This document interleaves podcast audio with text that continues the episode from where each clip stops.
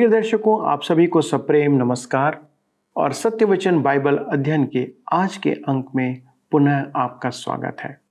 परमेश्वर का वचन अद्वैत है। वचन हमें न केवल सही मार्ग की शिक्षा देता है, पर हमें उस पर चलने को प्रोत्साहित भी करता है, क्योंकि वह हमें उसके लाभ और हानि से भी अवगत कराता है। पर कब? जब हम उसके वचनों को पढ़ते और उस पर मनन करते हैं। जो पढ़ता है, वही जानता है और जो नहीं पढ़ता वह नहीं जानता। आप सभी धन्य हैं जो उसे जानने के लिए निरंतर अध्ययन में शामिल होते हैं और मैं आशा करता हूँ कि आप उस पर चल भी रहे हैं। हम इन दिनों बुद्धि की अनेक बातों को जान रहे हैं और अब हम नीति वचन के मध्य में पहुँच रहे हैं। यहाँ हमारे लिए नैतिकता की अनेक शिक्षाएँ प्रदान की गई हैं, जो बुद्धिमानी और मूर्खता के अंतर को प्रकट करती है। बुद्धिमानी इसी में है कि हम उनका पालन करें। आइए अपने मनन में आगे बढ़ते हैं और जानते हैं कि परमेश्वर का वचन आज हमें किस बात को कहना चाहता है। मित्रों, आइए आज हम अपने अध्ययन में आगे बढ़ते हुए नीति वचन चौदह उसके बीस पद को पढ़ें। यहाँ पर लिखा है, निर्धन का पड़ोसी भी उससे घृणा करता है, परंतु धनी के बहुतेरे प्रेमी होते हैं। यह वचन तो अत्यधिक सत्य सिद्ध होता जा रहा है। गरीब का कोई स्थान नहीं है।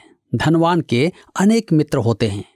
नीति वचन चौदह के इक्कीस में लिखा है, जो अपने पड़ोसी को तुच्छ जानता, वह पाप करता है, परंतु जो दीन लोगों पर अनुग्रह करता, वह धन्य होता है। जी हाँ जो आपकी सहायता न कर पाए, उनके बारे में आपका क्या विचार है? क्या आप उनकी सहायता करते हैं। नीति वचन चौदह उसके तेईस में आगे पढ़ते हैं। परिश्रम से सदा लाभ होता है, परंतु बकवाद करने से केवल घटी होती है। मनुष्य को दो भागों में विभाजित किया जा सकता है, कार्य करने वाले और बातें करने वाले। नीति वचन चौदह के चौबीस में लिखा हुआ है, बुद्धिमानों का धन उनका मुकुट ठहरता है, परंतु मूर्खों की मूर्ता नीरी मूर्ता है। यहाँ धन का अर्थ पैसों से नहीं है। बहुत से लोग आत्मिक रूप से धनवान होते हैं। यह सबसे अधिक महत्वपूर्ण है। नीति वचन चौदह के पच्चीस में आगे लिखा है, सच्चा साक्षी बहुतों के प्राण बचाता है, परंतु जो झूठी बातें उड़ाया करता है, उससे धोखा ही होता है। मत्ती पंद्रह उसके चौदह में, प्रभु यीशु ने इसी बात को इस प्रकार कहा, उनको जाने दो वे अंधे मार्गदर्शक हैं, और अंधा यदि अंधे को मार्ग दिखाए तो दोनों ही गढ़े में गिर पड़ेंगे। तब हम नीति वचन चौदह उसके सत्ताईस में पढ़ते हैं, यहवा का भय मानना जीवन का सोता है, और उसके द्वारा लोग मृत्यु के फंदों से बच जाते हैं। परमेश्वर का भय मानने की शिक्षा देना संपूर्ण नीति वचन में पवित्र आत्मा का उद्देश्य है। नीति वचन चौदह उसके तीस में लिखा है, शांत मन तन का जीवन है, परंतु मन के जलने से हड्डियाँ भी जल जाती हैं। मेरे प्रियो, ईर्ष्या आपको आपके आनंद और परमेश्वर की सहभागिता से वंचित नहीं करेगी, परंतु आपके स्वास्थ्य पर प्रभाव डालेगी। नीति वचन चौदह के चौंतीस में लिखा है, जाति की बढ़ती धर्म ही से होती है, परंतु पाप से देश के लोगों का अपमान होता है। काश यह पद हमारे देश का नारा होता, न कि तलवार को हल बनाना, जो प्रभु के आगमन तक कदापि नहीं होगा। प्रभु के राज्य में ही वे जानेंगे कि धार्मिकता राष्ट्र में सर्वोपरि है। आज राष्ट्र नहीं समझते कि धार्मिकता सर्वोपरि है, परंतु इतिहास इसका गवाह है। इतिहास का मार्ग उन राष्ट्रों के मलबे से भरा है, जिन्होंने इस सिद्धांत को नहीं माना। पाप से देश के लोगों का अपमान होता है। मेरे मित्रों, यहाँ पर अध्याय चौदह समाप्त होता है और अब हम अपने अध्ययन को अध्याय पंद्रह से बनाए रखेंगे। इस अध्याय में आप अच्छाई और बुराई में परस्पर तुलना देखेंगे तथा जीव की भूमिका, फिर मन के कार्यों को भी देखेंगे। सबसे पहले आइए हम जीव के विषय में देखें। जीव नीति वचन पंद्रह उसके एक में लिखा है, कोमल उत्तर सुनने से गुस्सा ठंडा हो जाता है, परंतु कटु वचन से क्रोध भड़क उठता है। मुझे पूरा विश्वास है कि इस पद को पढ़ते ही आपका ध्यान नाबाल और अबिगेल पर गया होगा। हमने उनके प्रसंग में अनेक नीति वचन देखे हैं। अबिगेल एक सुंदर स्त्री थी और अच्छी पत्नी थी। उसका पति नाबाल धनवान मनुष्य था, परंतु मूर्ख था। एक पुस्तक है ब्यूटी एंड द बिस्ट अर्थात सुंदरता और पशु। यह नाबाल और अबिगेल पर लिखी गई है। अबिगेल सुंदर थी और नाबाल एक पशु तुल्य मनुष्य था। अबिगेल ने जब सुना कि उसके पति नाबाल ने दाऊद को अपमानजनक उत्तर दिया है, जिसने उसके पशु और चरवाहों की सदैव रक्षा की थी। तो उसने तुरंत ही अपने सेवकों को कहा कि वे दाऊद के लिए बहुतायत से भोजन बांधे और वह दाऊद से भेंट करने निकल पड़ी। उसने दाऊद को दंडवत किया। वह मानती थी कि दाऊद भावी राजा है और उसने अंगीकार किया कि उसका जीवन परमेश्वर के साथ गठबंधन में है। उसके कोमल उत्तर के कारण दाऊद का क्रोध शांत हो गया था। दूसरी ओर कटु वचन से क्रोध भड़क उठता है। ये वचन नाबाल के थे। परमेश्वर के वचन के अध्ययन में आप ऐसे अनेक उदाहरण देखेंगे। हम देखेंगे कि मती सुसमाचार अध्याय तेईस में प्रभु यीशु ने फरीसियों को कठोर शब्द सुनाए थे। परंतु इसका एक समय होता है। यीशु के लिए ऐसा करना सही भी था। दूसरी ओर आप देखेंगे कि वह अनुग्रह के भूखे लोगों पर कैसा दयावान था।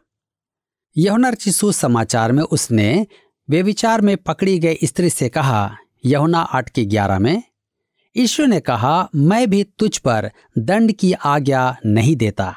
जा और फिर पाप न करना। मेरे मित्रों, यह कैसे अनुग्रह के शब्द थे? मेरे कहने का अर्थ यह है कि हम परमेश्वर के वचन में ऐसे अनेक उदाहरण देखते हैं। कोमल शब्दों का समय होता है और कठोर शब्दों का भी समय होता है। नीति वचन पंद्रह उसके दो में लिखा है, बुद्धिमान ज्ञान का ठीक बखान करते हैं, परंतु मूर्खों के मुँह से मूर्ता उबल आती है।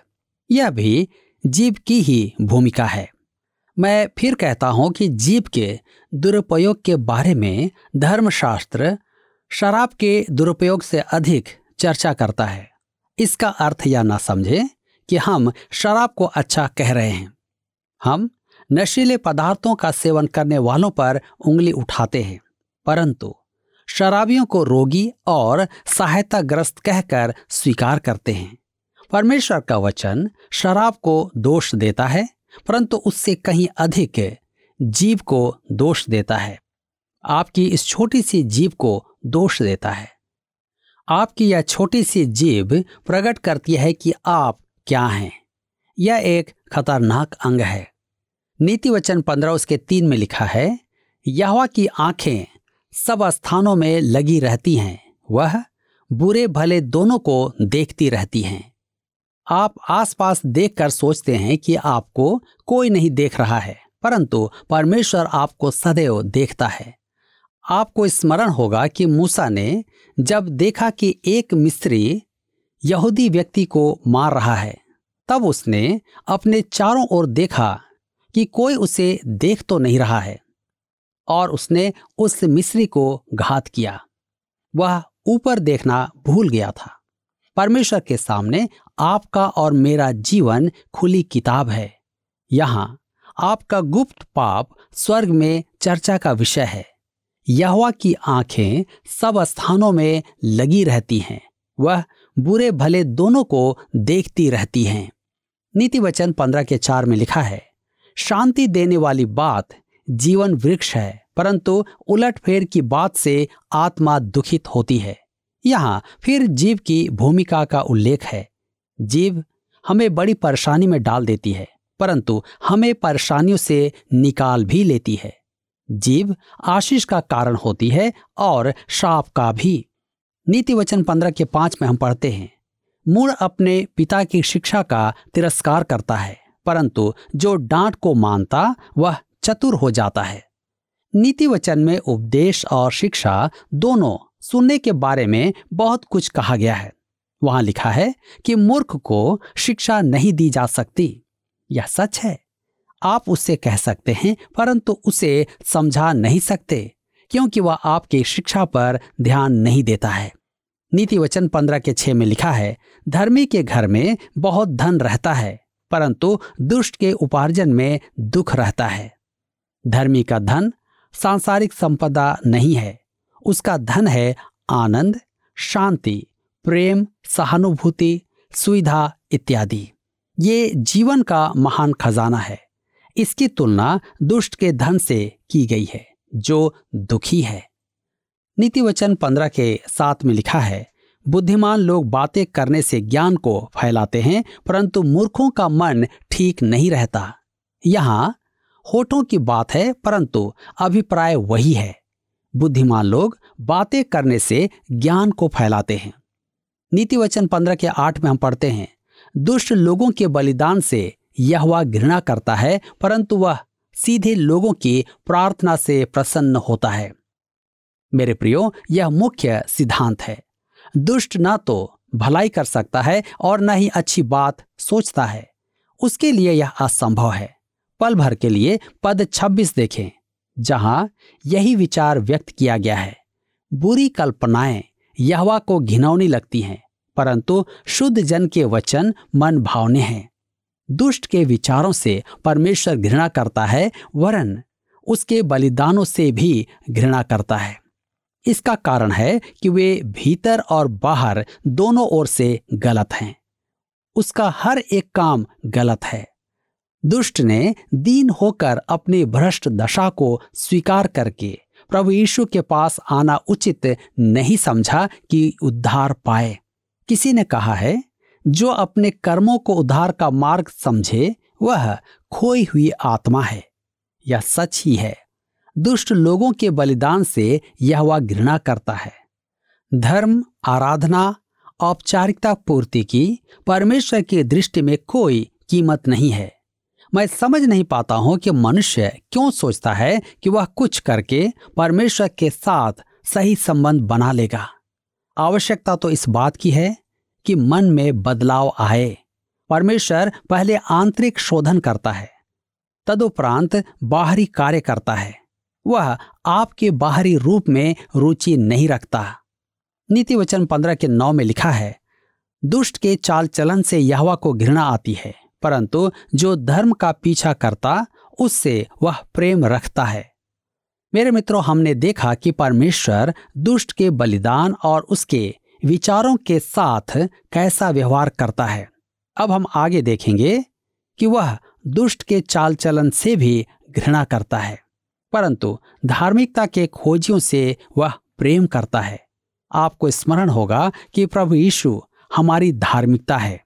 पहला क्रंतियों की पत्री एक अध्याय उसके तीस पद में लिखा है, परंतु उसी की ओर से तुम मसीह यीशु में हो, जो परमेश्वर की ओर से हमारे लिए ज्ञान ठहरा, अर्थात धर्म और पवित्रता और छुटकारा। तब हम नीति वचन पंद्रह उसके दस में आगे पढ़ते हैं। जो मार्ग को छोड़ देता, उसको बड़ी ताड़ना मिलती है। और जो डांट से बैर रखता, वह अवश्य मर जाता है। मनुष्य पसंद नहीं करता कि कोई उससे कहे कि वह गलत है। जी हाँ कुछ लोग सम्मति और सुधार को कभी स्वीकार नहीं करते हैं। आइए अब हम आगे देखते हैं मन अर्थात हृदय। नीति वचन पंद्रह उसके ग्यारह में लिखा है, जबकि अधलोक और विनाश लोक यहवा के सामने खुले रहते हैं। तो निश्चय मनुष्य के मन भी इब्रानियों के पत्र चार अध्याय उसके तेरह पद में लिखा है, सृष्टि की कोई वस्तु उससे छिपी नहीं है, वरन जिससे हमें काम है, उसकी आँखों के सामने सब वस्तुएँ खुली और प्रकट हैं। परमेश्वर मन के विचारों और कल्पनाओं को समझता है। अधोलोक और विनाशलोक, जिसे हमने नहीं देखा और मनुष्य उसमें विश्वास भी नहीं करता है। परमेश्वर के समक्ष खुले हुए हैं। केवल परमेश्वर ही इस अप्रत्यक्ष संसार को अपनी संतान के लिए प्रकट करता है कि उसे जीवन का सच्चा दृष्टिकोण समझ में आ जाए। जो मनुष्य इस जीवन को ही सब कुछ मानता है, उसके सदाचार और प्राथमिकताएँ परमेश्वर की संतान से भिन्न होते हैं। ऐसे लोगों से बात करने से पहले आवश्यकता है कि हम जीवन के विषय में उनके दृष्टिकोण को समझें कि उनका सोचना क्या है। केवल परमेश्वर ही हमें और उनको अप्रत्यक्ष संसार का ज्ञान प्रदान कर सकता है। लगभग 2020 वर्ष पूर्व यीशु इस पृथ्वी पर मानव देह में था। उसने मृत्यु के द्वार में प्रवेश किया और तीसरे दिन वह फिर जी उठा और 40 दिन तक अपने शिष्यों को दिखाई देता रहा। तदुपरांत वह महिमा में लौट गया। परंतु उसने हमें अपना पवित्र आत्मा दे दिया और यहुना सुसमाचार 16 अध्याय में उसने प्रतिज्ञा की। यहुना 16 के 15 में लिखा है, जो कुछ पिता का है, वह सब मेरा है, इसलिए मैंने कहा कि वह मेरी बातों में से लेकर तुम्हें बताएगा। हमें इसका ज्ञान रखना अति आवश्यक है। नीति वचन पंद्रह के तेरह में लिखा है, मन आनंदित होने से मुख पर भी प्रसन्नता छा जाती है, परंतु मन के दुख से आत्मा निराश होती है। मेरे मित्रों यह तो सब ही जानते हैं कि हंसना, प्रसन्न रहना और आनंदित रहना मनुष्य के लिए स्वास्थ्यवर्धक और जीवनदायक होता है। इनसे जीवन को ऐसा विकास प्राप्त होता है जो दुखों और नकारात्मक विचारों से प्राप्त नहीं होता है। हम नीति वचन पंद्रह के चौदह में पढ़ते हैं, समझने वाले का मन ज्ञान की खोज में रहता है, परंतु मूर्ख लोग मूर्ता से पेट भरते हैं। वह मानव बुद्धि की नहीं, मन की बात पर बल देता है। वह वचनों की अपेक्षा आत्मिक विवेक की चर्चा कर रहा है, जैसे किसी ने कहा शुद्ध बुद्धि, इसकी आज बहुत कमी है, जैसे अकाल पड़ा हुआ है। नीति वचन पंद्रह के सोलह और सत्रह पद में लिखा है, घबराहट के साथ बहुत रखे हुए धन से, यहवा के भय के साथ थोड़ा ही धन उत्तम है। प्रेम वाले घर में साग पात का भोजन, बैर वाले घर में पले हुए पशु का मांस खाने से उत्तम है। दानियल का जीवन इसका एक बहुत अच्छा उदाहरण है, वह युवा अवस्था में दास बनाकर बाबू ले जाया गया था। उसने असामान्य बुद्धि का प्रदर्शन किया था। इस कारण उसे बुद्धिमान मनुष्यों के साथ लोक सेवा के प्रशिक्षण हेतु चुना गया। उन्हें जो भोजन दिया जाता था, वह यहूदियों की परमेश्वर प्रदत्त व्यवस्था में वर्जित भोजन था। अतः उसने केवल शाकाहारी भोजन की याचना की। उसने परमेश्वर के भय के कारण ऐसा चुनाव किया था। वह परमेश्वर की सेवा करना चाहता था। परमेश्वर ने इस कारण उसे कैसा सम्मान प्रदान किया। उसने उसे नबुकद नेसर का प्रधानमंत्री बनाया।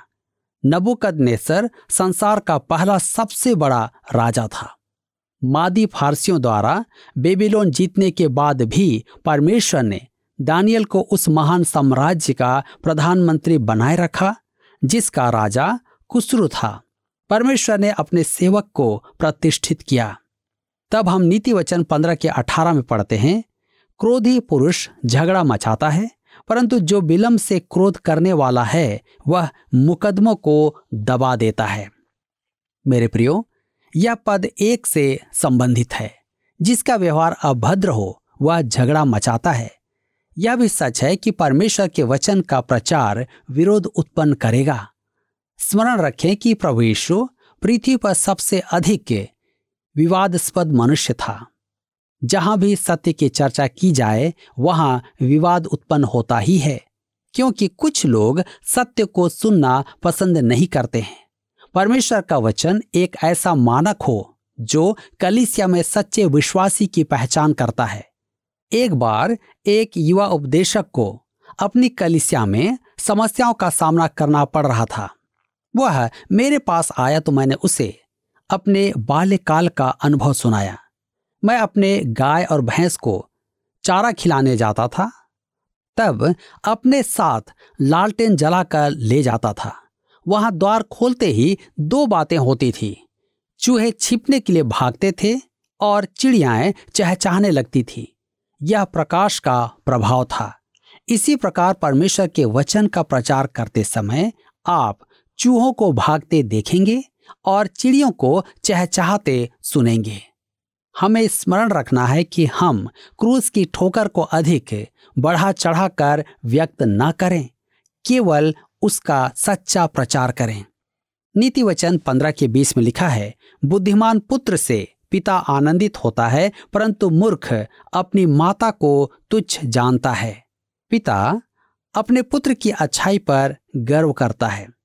परंतु पुत्र यदि परीक्षा में फेल हो जाए तो उसके पिता के मुँह से आप कुछ नहीं सुनते हैं। तब हम नीति वचन पंद्रह के तेईस में पढ़ते हैं, सज्जन उत्तर देने से आनंदित होता है और अवसर पर कहा हुआ वचन क्या ही भला होता है।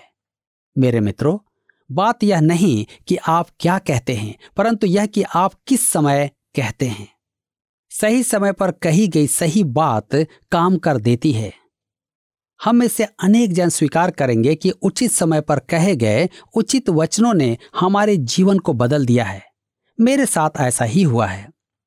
हम नीति वचन पंद्रह के छब्बीस में पढ़ते हैं, बुरी कल्पनाएँ यहवा को घिनौनी लगती हैं, परंतु शुद्ध जन के वचन मन भावने हैं। मेरे प्रियो, हम देख चुके हैं कि दुष्ट के बलिदान, दुष्ट के विचार, दुष्ट के मार्ग आदि सब परमेश्वर की दृष्टि में घृणित हैं। उसे अपने कुमार्गों से मन फिराना आवश्यक है, इसलिए उसे परमेश्वर के निकट आना होगा।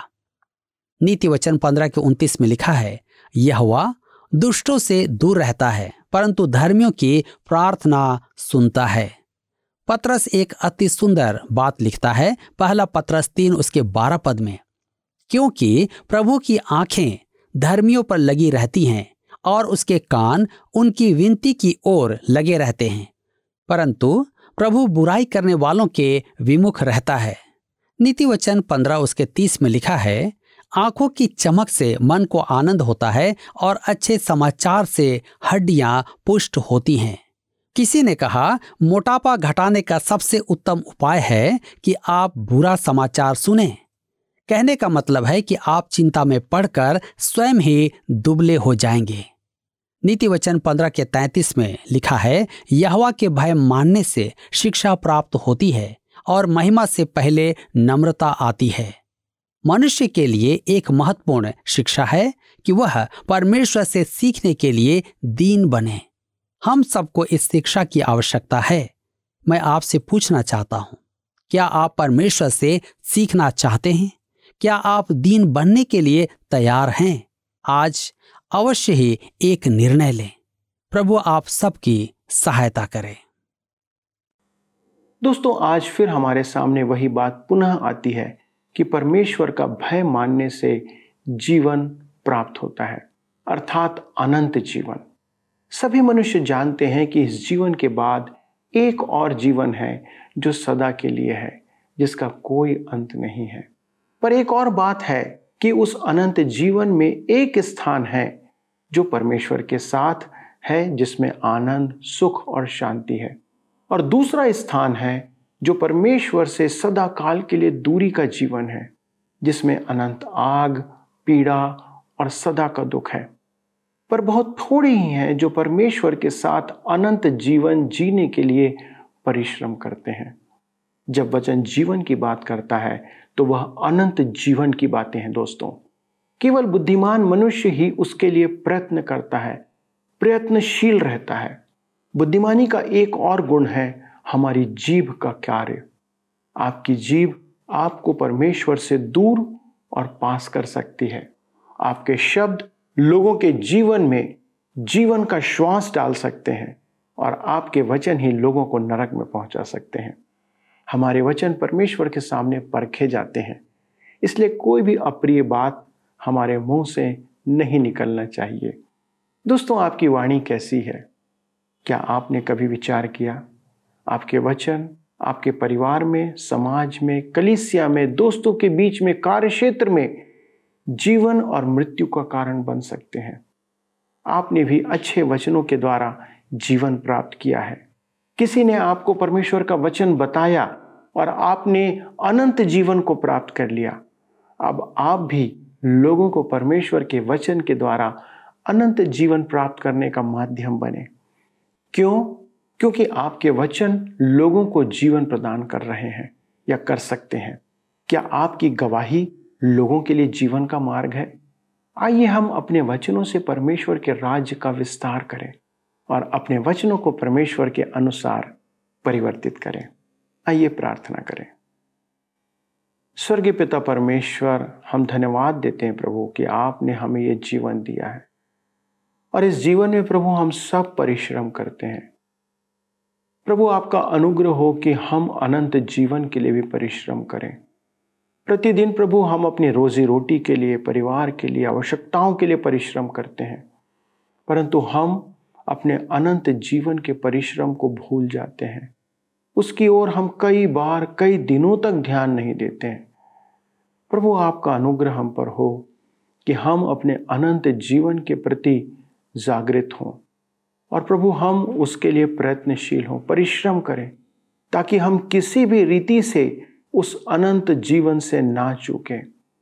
उसका मार्ग प्रभु आपका वचन हमें बताता है और अनुग्रह करें कि हम इन वचनों के अनुसार चलें। प्रभु हमारे सारे दर्शकों के लिए आज विशेष विनती करते हैं, खास तौर से उनके लिए प्रभु, जो कि बीमारी से ग्रसित हैं, जिनके जीवन में प्रभु लाइलाज बीमारियों का वास है, अस्पताल में, घरों में पड़े हुए वो करा रहे हैं। प्रभु जिनके पास कोई सहायता करने को नहीं है, जिनके पास प्रभु कोई देखने को नहीं है, कुछ ऐसे हैं जिनके परिवार वालों ने भी उन्हें छोड़ दिया है। प्रभु, हमारी प्रार्थना उन लोगों के लिए है।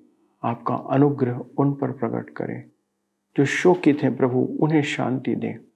पिता, हमारे दर्शकों के लिए और ख़ास तौर से जितने लोगों तक ये वचन, ये प्रार्थना पहुँच रही है, हमारी विनती है प्रभु, आपकी शांति, आपकी चंगाई उन तक पहुँचे।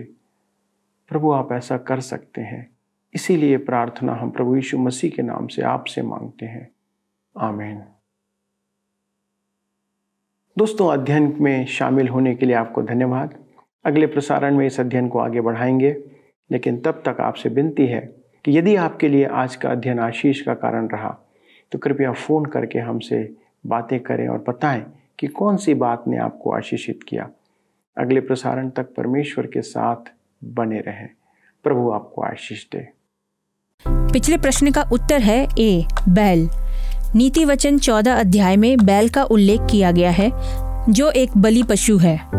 आज के अध्ययन पर आधारित प्रश्न है, नीति वचन पंद्रह अध्याय, मानव शरीर के किस अंग के सही उपयोग की शिक्षा प्रदान करता है? ए, हाथों, बी, पैरों, सी, आँखों, डी जीव मित्रों, इस प्रश्न का उत्तर हमें कल सुबह छह बजे से पहले विकल्प ए बी सी या डी के साथ, अपना नाम, पता, स्थान के साथ nine six five one four three three three nine seven पर एसएमएस या व्हाट्सएप करें। सभी विजेताओं को विशेष पुरस्कार प्रदान किए जाएँगे। धन्यवाद। क्या आपको यह कार्यक्रम पसंद आया? अभी हमें एक मिस कॉल करें और आप अगले विजेता हो सकते हैं।